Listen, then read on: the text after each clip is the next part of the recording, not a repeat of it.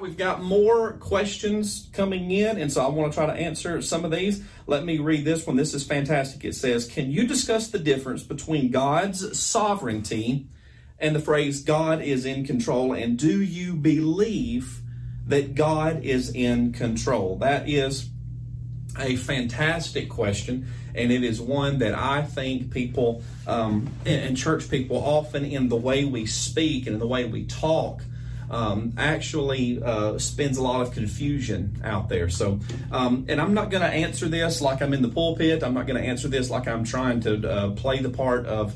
Of a, of a professor. I'm certainly not that. I'm just going to kind of give you a raw answer on this. Think about it like this. Okay, I know Christians, so God is in control. We say things like God is in control. We say things like everything happens for a reason. And while I, yes, everything happens, but sometimes the reasons are bad. Sometimes the, uh, you know there's purpose in everything. Well, yeah, there's you know something bad that happens. It may be a result of bad seed you've sown in your life. You, I, I raised my kids, and you'll ask them this very day. I would tell them bad things happen when you do bad things. Right? That's just you know cause and effect. You know you you're going to reap what you sow.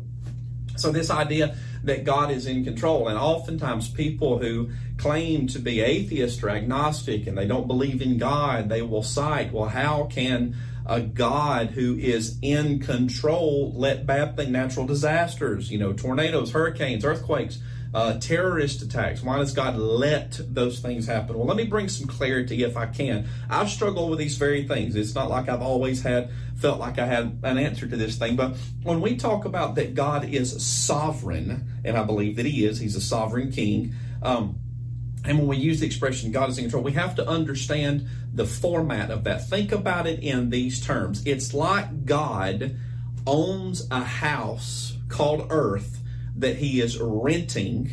So therefore, he's going to be the landlord over a house and we are the tenants. Now here's the thing. If if you own a house and you rent that house out for an agreed upon you you write up a contract, there's going to be a written word if you will. And that written word establishes that the tenant, when Misty and I first got married, we rented a house.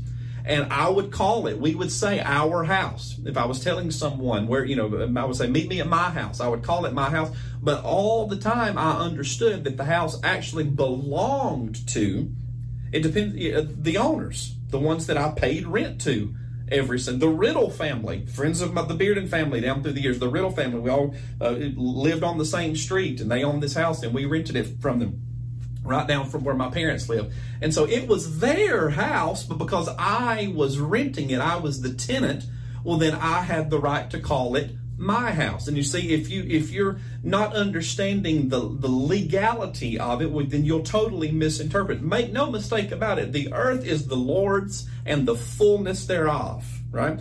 But he has rented it to us. Now, how good a tenants we are, it's anybody's judgment on that. Um, man was created on this earth so that we were supposed to run earth in the same way that God ran heaven. We were to be his ambassadors in this earth. But here's the thing because God wanted relationship, he gave man free will.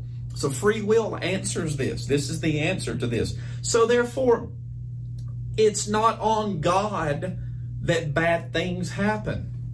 If I own a house and I rent it out to terrible renters and they have parties and they do drugs and they uh, cook drugs in in the house and and and there the, the authorities come, they're going to arrest them.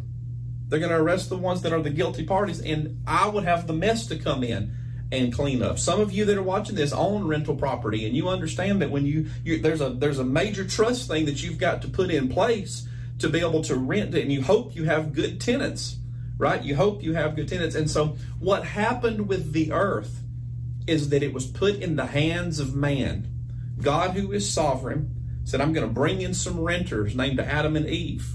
And they tore the place up. And what you and I are living in today is God, the landlord, decided there's only one way to fix this problem, and it's through his son Jesus Christ. That's the whole plan. That's why it's called the plan of redemption, redeem, restore. Okay? It's putting things back the way they were originally intended to be. So, is God sovereign? Absolutely. As a matter of fact, I would encourage you to go to Job 38. Job chapter 38. Many people believe that Job is the oldest book in the Bible. I, I won't I won't get into a whole whole thing there, but uh, Job is very integral as to understanding the nature and the character of God. And of course, Job lived through something very difficult to to process if you don't understand the difference between God's sovereignty and God's control on the earth. The devil wanted to be able to tempt Job and to be able to persecute Job and come against him. And he told God, You've got a hedge up around him. I can't even get to him. And if you'll take the hedge down, well then he'll he'll curse you. He'll turn against you. And you know the story. God said, No, he won't. Go ahead. Do your best. Just don't take his life. That's God's sovereignty being in place. And Job, of course, had a lot of bad things happen to him, but he never turned on his faith. But in a moment where Job was crying out to God, and Job is bemoaning the fact that all these bad things, rightfully so, rightfully so, he's bemoaning these things to God. God speaks to him, and it's such it's beautiful scripture to read, and I would encourage you to go. God begins to speak to him, and he says, "Wait a minute, Job," because Job was really a lot of people think Job didn't waver. No, he wavered. He absolutely wavered. A lot of times we preach this story wrong. Job was absolutely telling God, "Hey, where are you at?" I'm I'm summing this up. I'm, I'm paraphrasing. Hey, God, where are you? Why, why, why have you let all these bad things? All my friends have turned against me. My wife has turned against me. My health is failing me. And it's in that moment that God looks at him and says, Wait a minute, Job, where were you when I made everything? Where were you when I created the universe? And there's a beautiful scripture in there that says, I am the one who put doors in the sea. And what you have to understand, you have to understand that the, the, the pictures that the Bible is using, the sea is always a picture of the chaos of life in this particular spot in particular. It's it's it's indicative of the chaos of life. But watch what God, God said. I put doors there. What are doors? Access points that can be opened or closed as long as you have the key. In other words, God was saying, "Hey, Job, don't forget. You may be the tenant, but I'm the landlord." And at the end of the day, the landlord has the final say.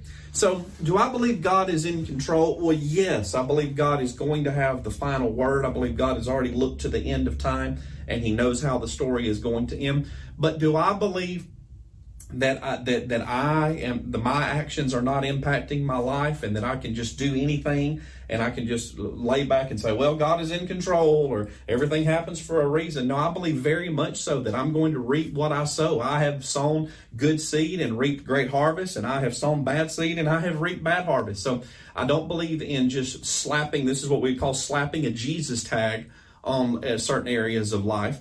I don't believe in operating in ignorance. I don't, you know, if I'm broke, I want to find out. I've been broke in my life and I wanted to learn. I had to learn about tithing and giving and stewardship and hard work and not being lazy. Uh, it's amazing when you learn what it is in the Word of God that's causing something bad in your life and you begin to correct your behavior by the sovereign teaching of God, well, then great things will begin to happen. And so I think far too often, uh, particularly as it relates to difficult things happening in life. Christians just want to slap that tag on there God is in control without offering an explanation. And the truth of the matter is, your Bible is full of explanation to any and everything that would happen to you. And to the ones who uh, say they don't believe in God because there's so many bad things that happen, I want to tell you that's not on God, that's on us.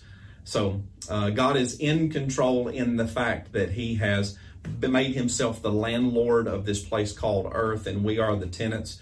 But that makes me all the more thankful for the plan of redemption, the plan of salvation that we have through Jesus Christ. So, that is what I believe. I believe that I need to constantly be in alignment with what Jesus has done for us because we tore the place up, but Jesus came to put everything back the way it was supposed to be. That's why salvation is such a beautiful thing.